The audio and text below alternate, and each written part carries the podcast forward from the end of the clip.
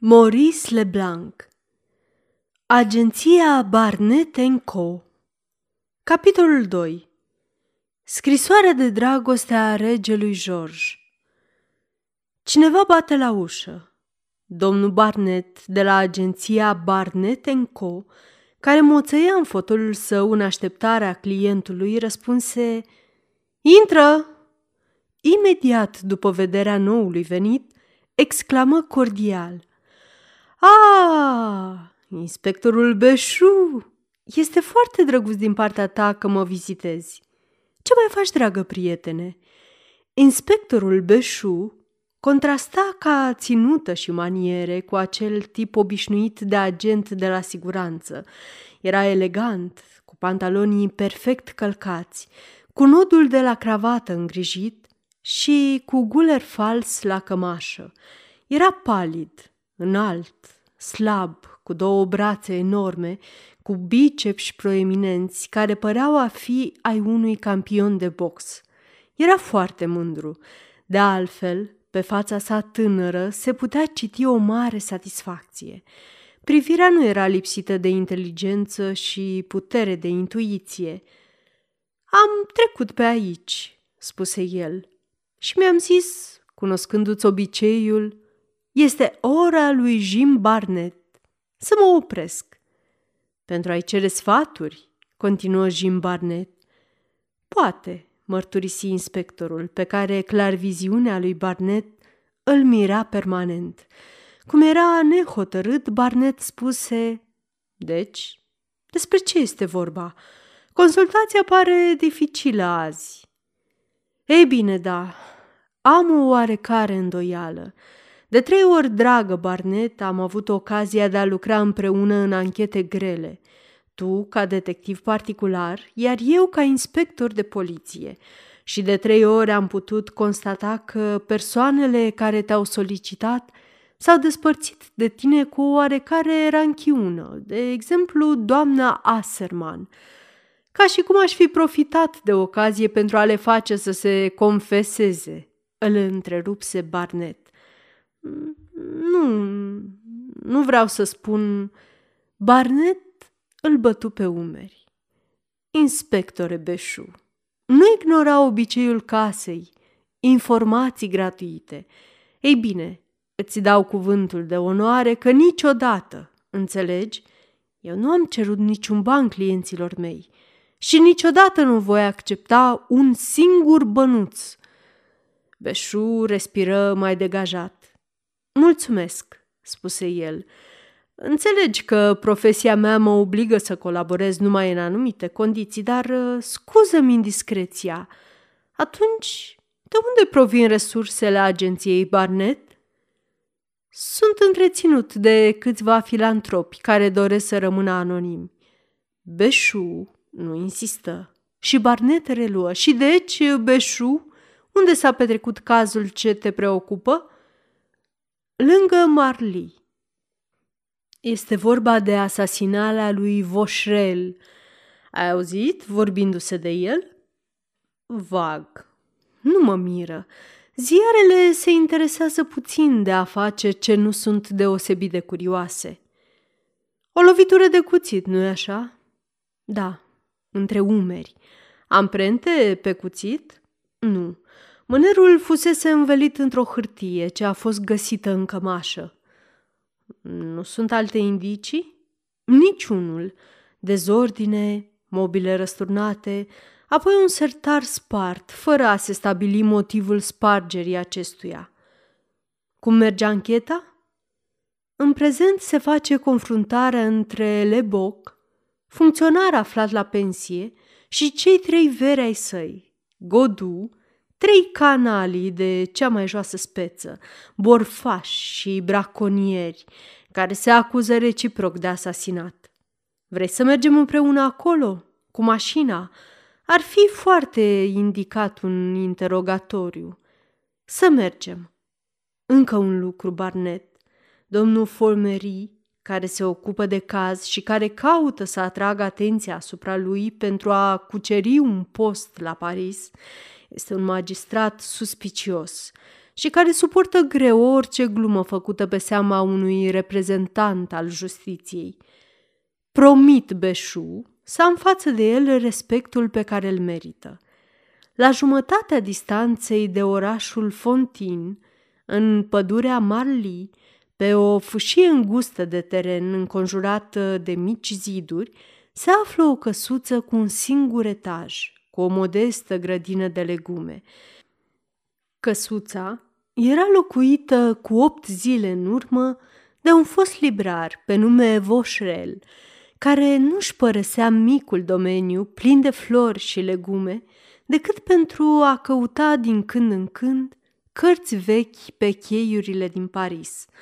Foarte avar, el trecea drept bogat, deși trăia modest.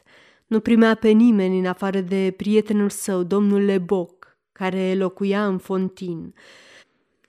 Reconstituirea crimei și interogarea lui Leboc avusese loc deja și magistrații se plimbau prin grădină când Jim Barnett și inspectorul coborau din mașină.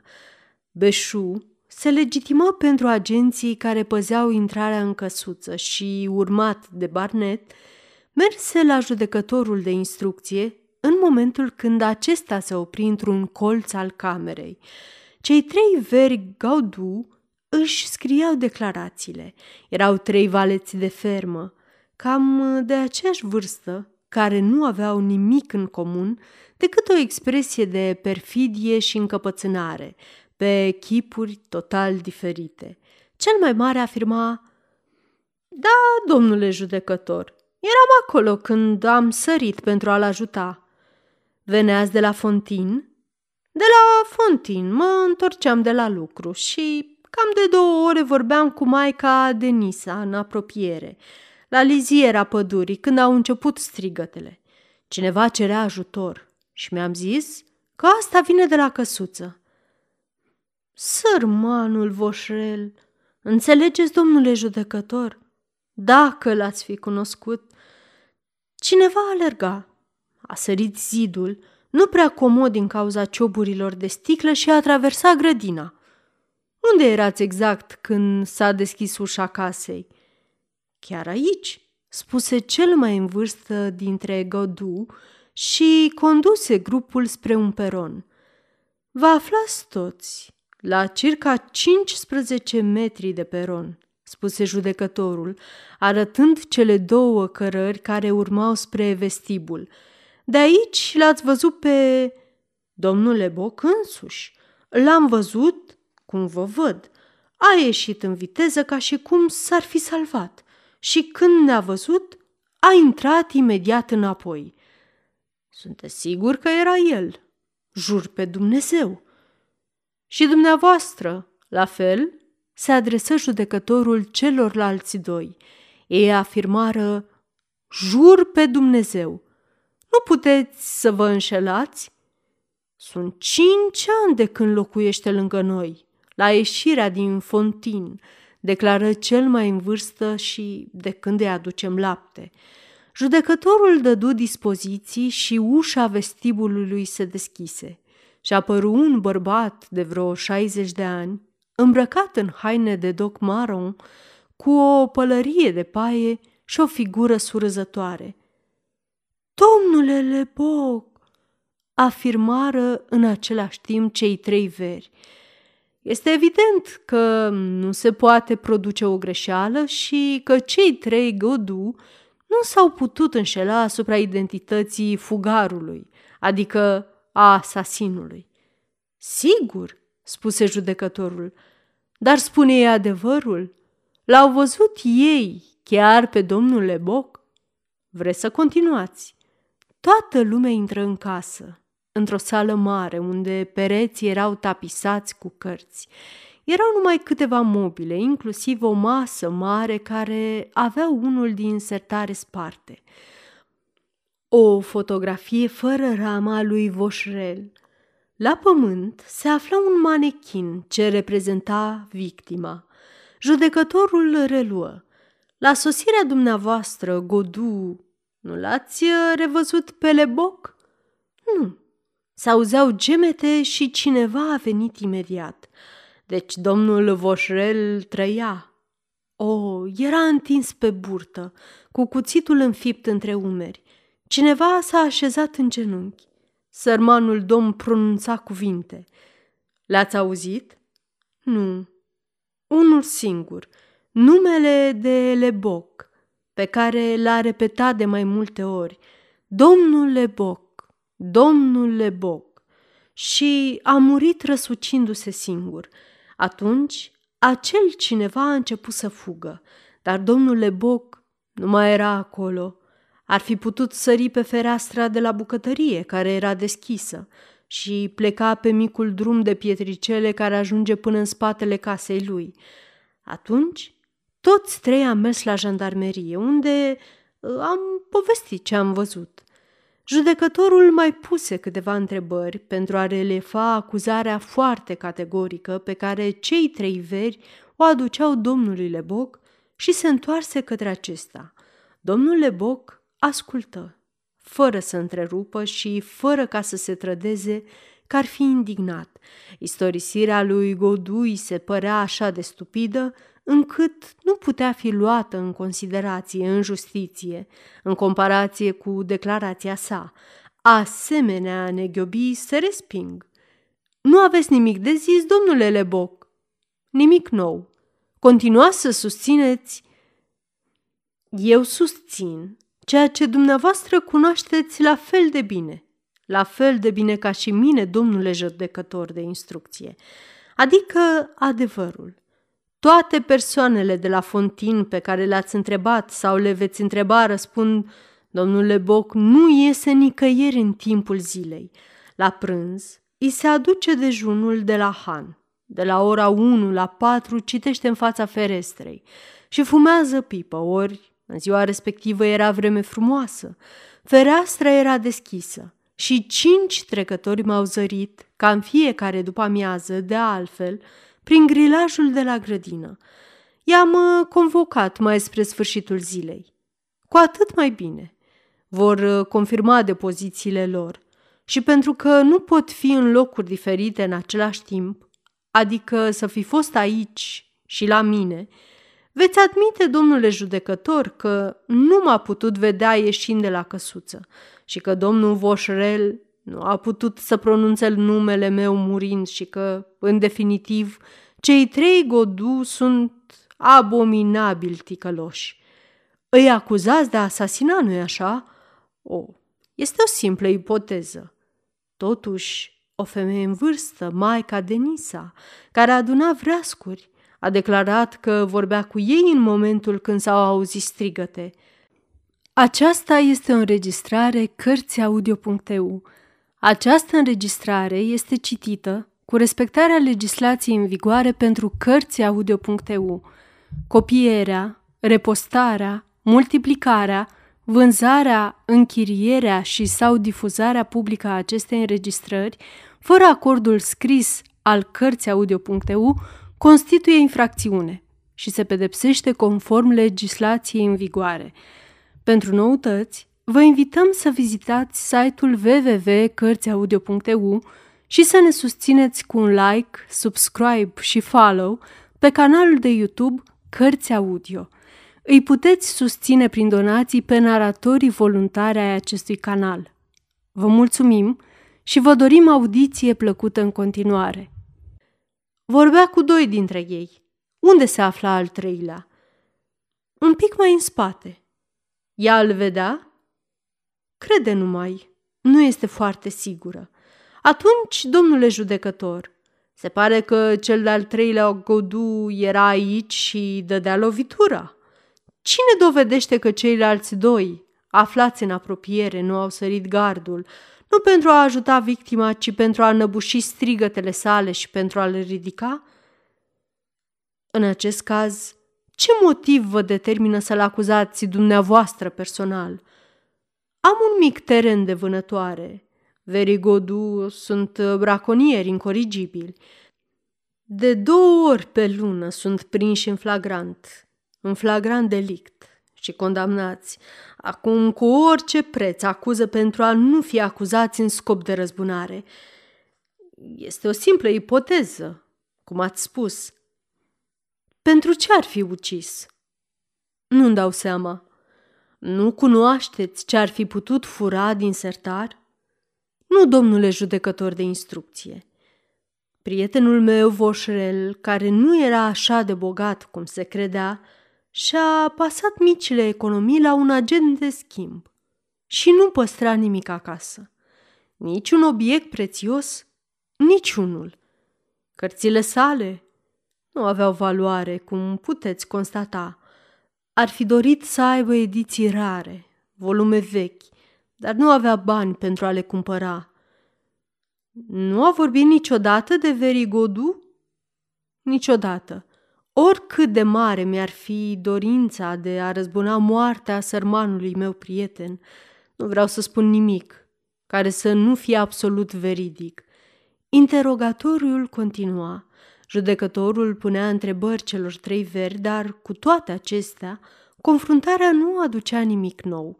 După ce lămuriseră câteva aspecte secundare, magistrații au plecat la Fontin.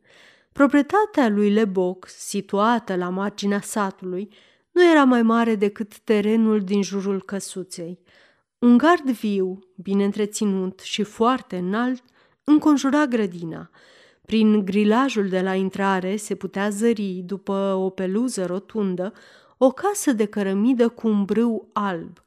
Ca și la casa lui Voșrel și aceasta era la 15-20 de metri distanță de gard. Judecătorul l-a rugat pe Leboc să-și reia locul pe care îl ocupa în ziua crimei. Domnul Leboc s-a așezat deci la fereastră, cu o carte pe genunchi și pipa în mână. Nici o eroare nu este posibilă. Orice persoană care trece prin fața casei și arunca o privire asupra acesteia, l-ar fi văzut pe domnul Leboc. Cei cinci martori convocați țărani sau negustori din Fontin, confirmară depozițiile lor, potrivit cărora domnul Leboc era acasă în ziua respectivă în timpul prânzului, până la ora patru. Niciunul nu și-a putut ascunde stânjeneala în fața inspectorului și judecătorului de instrucție, cărora Beșu, prezentându-l pe prietenul său Barnet ca fiind un detectiv de o extraordinară probitate profesională, nu s-a putut abține să nu afirme Afacere încurcată, domnule. Ce părere aveți? Ce se poate spune? sublinie Beșu, care, printr-un semn, reaminti lui Barnet recomandările sale protocolare. Jim Barnet a asistat fără să spună un cuvânt la toată ancheta de la căsuță și de mai multe ori Beșu l-a întrebat fără ca acesta să răspundă. El se limita să clatine din cap și să bâlbâie ceva monosilabic. Barnet răspunse amabil. Foarte încurcată, domnule judecător de instrucție. nu e așa? De fapt, este un echilibru între adversari.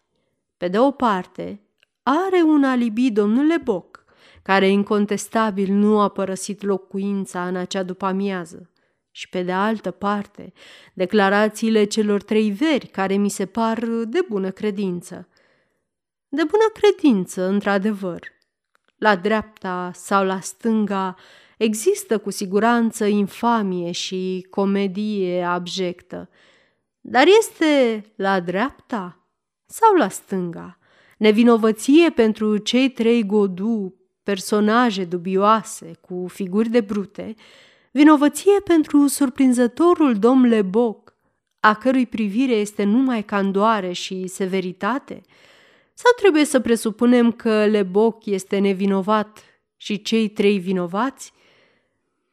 Una peste alta, spuse domnul Formerii cu satisfacție, nici dumneavoastră nu dețineți mai multe date decât noi. Domnul Formerii își strânse buzele spunând cu oarecare dispreț. În orice caz, spuneți-ne, care sunt descoperirile dumneavoastră? Nu este suficient ce avem. Astăzi vă rog, domnule judecător de instrucție, să convocați un nou martor. Un nou martor? Da. Numele? Adresa? solicită domnul Formerii total derutat. Nu-l cunosc. Ei, ce vreți să spuneți? Domnul Formerii începu să se întrebe dacă extraordinarul detectiv nu-și pierduse cumva capul. Beșu era foarte neliniștit. În sfârșit, domnul Barnet se aplecă spre formerii, arătând degetele lui Leboc, care la zece pași mai departe fuma la balcon și murmură ca pentru el. În buzunarul secret al portvizirului lui Leboc este o carte de vizită perforată în patru locuri, dispuse în romb. Aceasta ne va da adresa și numele. Informația nu a fost de natură să-i dea încredere lui Formerii, dar inspectorul Beșu nu a ezitat.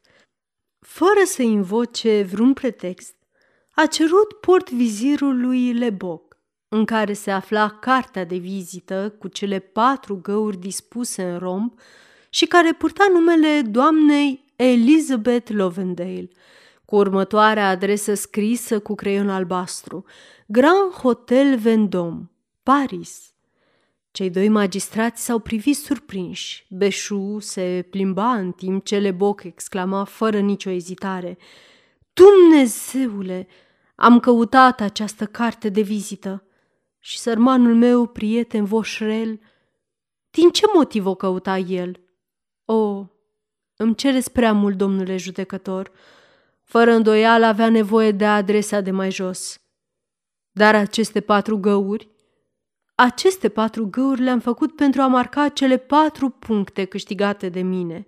Noi jucam frecvent cărți și, din întâmplare, am pus cartea de vizită în portvizirul meu. Explicația foarte plauzibilă a fost dată cu toată seninătatea și domnul Formerii a primit-o favorabil, dar rămânea de văzut cum a ghicit domnul Jim Parnet că există această carte de vizită în compartimentul secret al portvizirului unui om pe care nu l-a văzut niciodată. Acest lucru nu l-a destăinuit și, surâzând amabil, a cerut cu insistență să fie chemată Elizabeth Lovendale. Doamna Lovendale lipsea din Paris și nu se întorcea decât peste opt zile. Ancheta nu a făcut progrese în această săptămână, deși formerii continua investigațiile cu o încrâncenare încât îi trezea amintiri dezagreabile lui Jim Barnett. L-a enervat la culme, spuse inspectorul beșului Jim Barnett, în după amiaza zilei când s-au reunit din nou la căsuța lui Voșrel. Era pe punctul să refuze colaborarea ta. Pot să plec?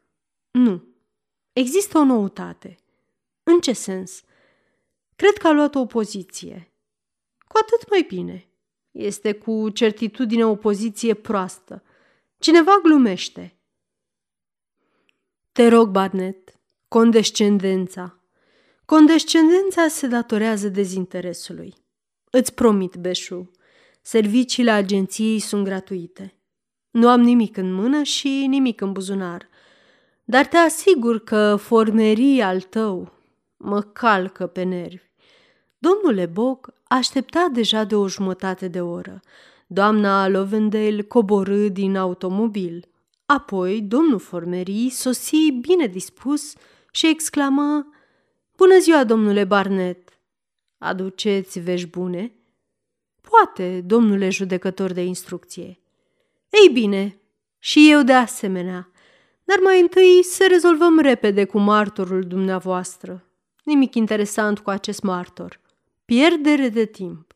Elizabeth Lovendale era o bătrână englezoaică cu părul cenușiu, ciufulit, cu aspect excentric, îmbrăcată fără gust, care vorbea franceza ca un francez, dar cu o rapiditate încât de-abia o puteai înțelege.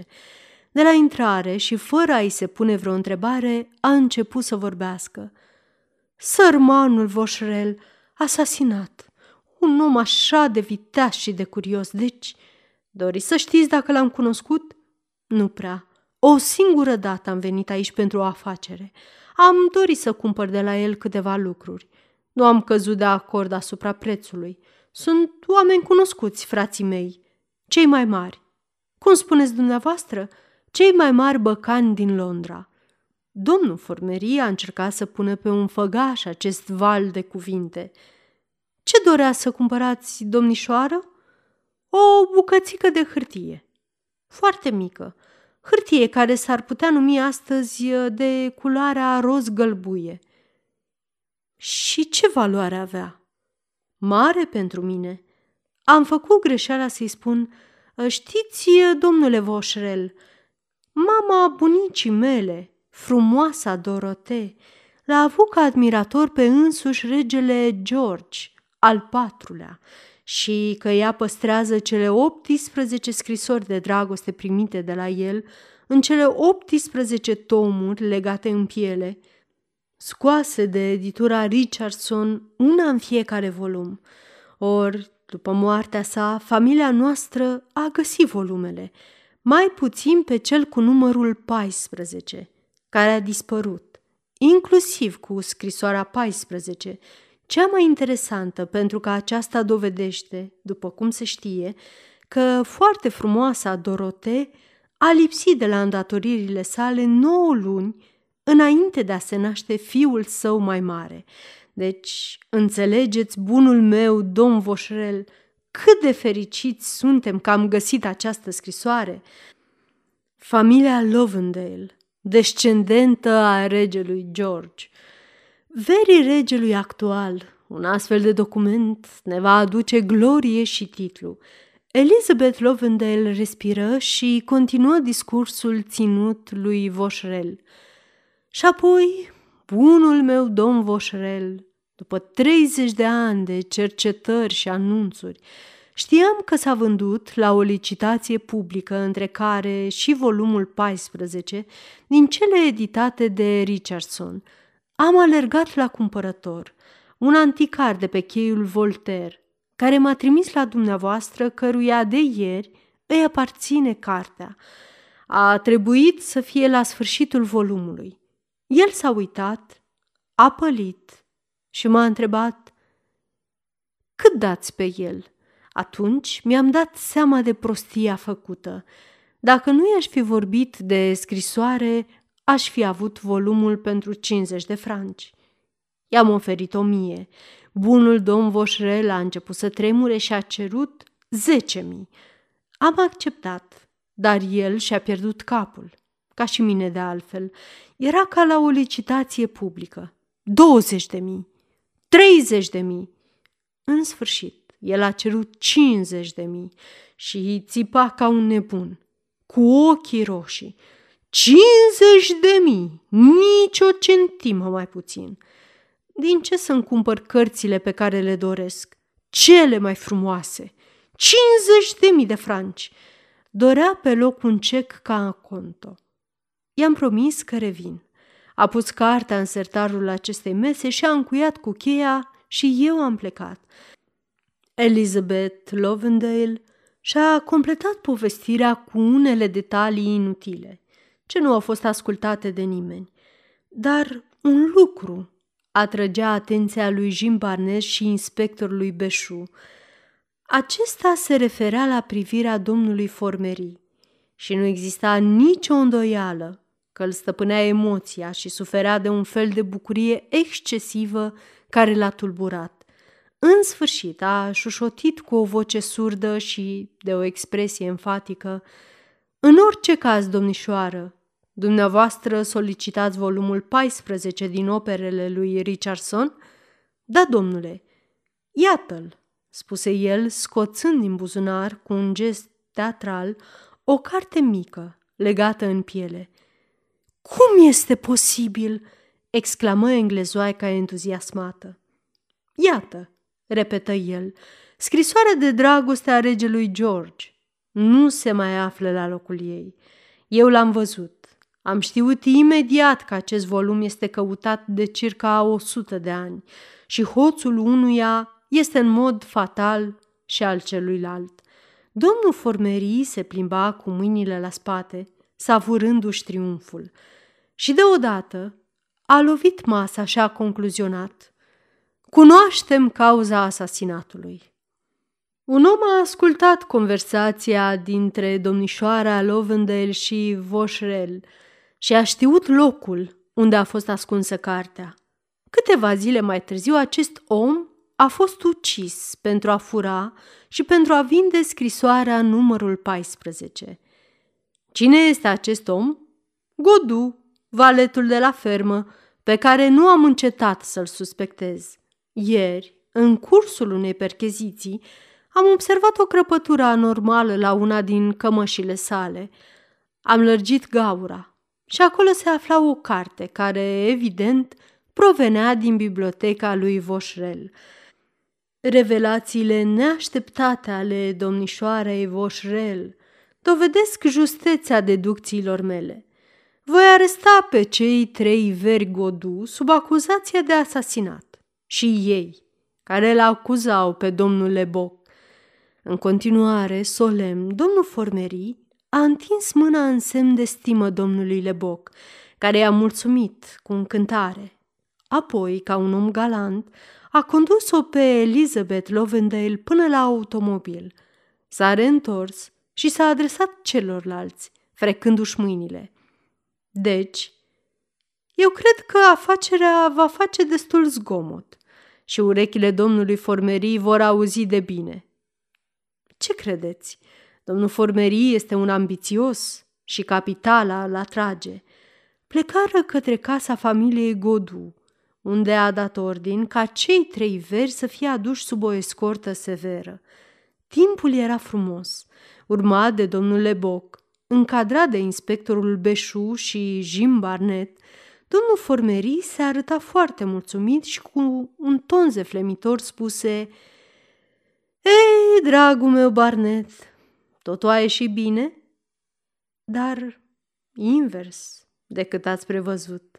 Eu cred că nu l agreați pe domnul Leboc. Mărturisesc într-adevăr, domnule judecător de instrucție, se dăstăinui Barnet, că am fost influențat de această satanică carte de vizită. Imaginați-vă că aceasta se găsea pe jos în căsuța victimei în timpul confruntării și domnul Leboc s-a apropiat și foarte calm a acoperit-o cu piciorul drept. Plecând, a luat-o cu el lipită de pantof. Afară a dezlipit-o și a pus-o în port vizirul său. Și apoi amprenta piciorului său drept, din pământ, reavăn, poartă blestematele de patru găuri dispuse în romb. Și în consecință, domnule Boc, știind că a uitat cartea de vizită în căsuță, nu dorea să se afle numele și adresa domnișoare Elizabeth Lovendale, și astfel a inventat mica sa minciună. Și numai datorită acestei cărți de vizită, domnul Formerii izbucni în râs. Dar aceasta este o copilărie, dragul meu, Barnet. Iată complicații inutile. Nu te poți agăța de orice nimic. Unul din principiile mele este acela că nu poți umbla cu lanterna aprinsă în plină zi. Să ne mulțumim cu faptele așa cum ne sunt oferite, fără a încerca să le adaptăm, oricât ne-ar costa, la idei preconcepute. Se îndreptară spre casa lui Leboc, pe care o depășiră, pentru a ajunge la familia Gudu. Domnul Formerii îl luă de braț pe Barnet și continuă cordial micul său discurs de filozofie polițienească. Marea greșeală pe care ai făcut-o, domnule Barnet, este aceea că nu ați ținut cont de faptul că cineva nu poate fi în același timp în două locuri. În timp ce domnule Boc se afla acasă și fuma la fereastră, nu putea în același timp să-l asasineze pe Voșrel. Iată, domnule Boc se află în urma noastră, nu-i așa? Și vedeți în fața noastră grilajul de la casa lui? Ei bine, este imposibil să-ți imaginezi un miracol prin care Leboc să fie în același timp în urma noastră și la fereastra sa. Domnul Formerii tresări și lăsă să-i scape o exclamație de stupoare. Ce se întâmplă?" îl întrebă Beșu. Arătă cu degetul spre casă. Acolo, acolo. Prin gratiile din gard de partea cealaltă, se zărea la circa 20 de metri, gata să-și fumeze pipa, la fereastra sa deschisă, domnul Leboc, același Leboc care se afla lângă ei, pe trotuar. O viziune de groază, halucinații, fantome cu tremurătoare, o asemănare de neconceput. Cine juca deci acolo rolul lui Leboc pe care Formerii îl ținea de braț? Beșu deschise poarta și începu să alerge. Domnul Formerii privea în continuare imaginea diabolică a lui Leboc, pe care îl interpelase și amenințase. Imaginea respectivă nu părea să se miște. Cum ar fi putut să se miște? Constatară din apropiere că acolo nu era altceva decât o perdea, brodată astfel încât, așa cum avea și Voșel, la căsuța sa, se putea vedea silueta lui Leboc, gata să-și fumeze pipa. Domnul Formerii se întoarse, iar lângă el, Leboc, nu a mai prevăzut acest atac surprinzător și s-a prăbușit ca și cum ar fi fost răsnit. Plângea și mărturisea prostește. Mi-am pierdut mințile. Am lovit fără să vreau. Am vrut să împart în două cu el, însă a refuzat. Atunci mi-am pierdut mințile. L-am lovit din greșeală. Rămase mut. În această liniște se auzi vocea lui Jim Barnett, care părea amară, răutăcioasă și zeflemitoare. Ei, ce spuneți, domnule judecător de instrucție? Protejați un drăguț individ. Ce măestrie în pregătirea alibiului! Și cum acești trecători neatenți de fiecare zi nu au putut să-și dea seama că nu este adevăratul Leboc. Eu mi-am exprimat imediat îndoiala, chiar din prima zi, când l-am văzut pictat pe Voșrel pe pânza sa. Oare din întâmplare același artist a pictat și silueta prietenului său, domnul Leboc? Am cercetat și nu a trebuit să fac mari eforturi, iar Leboc a crezut că suntem atât de proști încât nu îi vom putea descoperi trucul. Pânza se afla dosită într-un colț al hangarului, sub niște scule, ce nu-i mai foloseau. Eu nu am făcut decât să o scot și să o pun la fereastră, în timp ce el se îndrepta către dumneavoastră. Iată cum se face că cineva poate în același timp să-l asasineze pe Voșrel și să-și fumeze pipa liniștit la domiciliul său. Jim Barnett era feroce. Vocea sa ascuțită îl desfința pe nefericitul formerii. Cum a intrat oare în viața acestui om cinstit? Și această paradă cu cartea de vizită în care ar fi practicat cele patru găuri la un joc de cărți, apoi cartea pe care a strecurat-o în cămașa lui Godu și scrisoarea anonimă pe care a trimis-o – Presupun că în urma acesteia ați început a încheta, domnule judecător de instrucție. Blestemat, Leboc! Mai distrat destul cu această față de bătrân nevinovat. Canalie! Foarte palid, domnul Formerii se liniști. Îl observa pe Leboc. În sfârșit murmură, aceasta nu mă miră. O privire falsă maniere slugarnice. Ce bandit! Deodată îl cuprinse mânia. Da, un bandit și eu am mers pe o cale greșită. Și apoi scrisoarea. Unde e scrisoarea? Unde e scrisoarea numărul 14? Incapabil să vorbească, domnul Leboc bâlbâi mm, crenelul pipei, care este suspendată pe peretele camerei din stânga.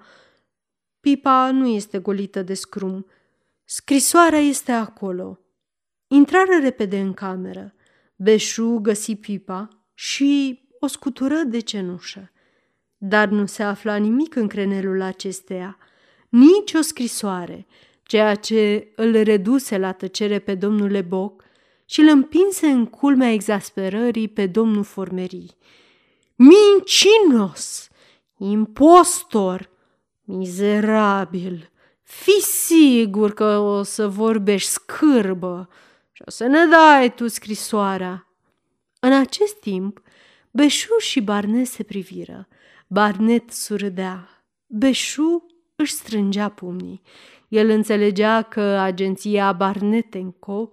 avea un mod cu totul special de a fi gratuită, tot jurându-se mereu că nu cere niciodată nicio centimă de la clienții săi, dar care trăia confortabil de pe urma acestei activități de detectiv particular. Se apropie de el și murmură. Afișați o bucurie forțată. Fapt demn numai de Arsène Lupin. Ce? Făcu Barnet cu un aer nevinovat. Furtul scrisorii. A, ați ghicit? Trace! Ce vreți? Colecționez autografele regilor Angliei. Au dezbătut problema, s-au războit între ei, apoi, în final, au cedat. Domnul foarte distins a luat o sută de mii de franci și a restituit un întreg vagon de coloniale fine, astfel că nici el nu mai știe ce este. Sfârșit.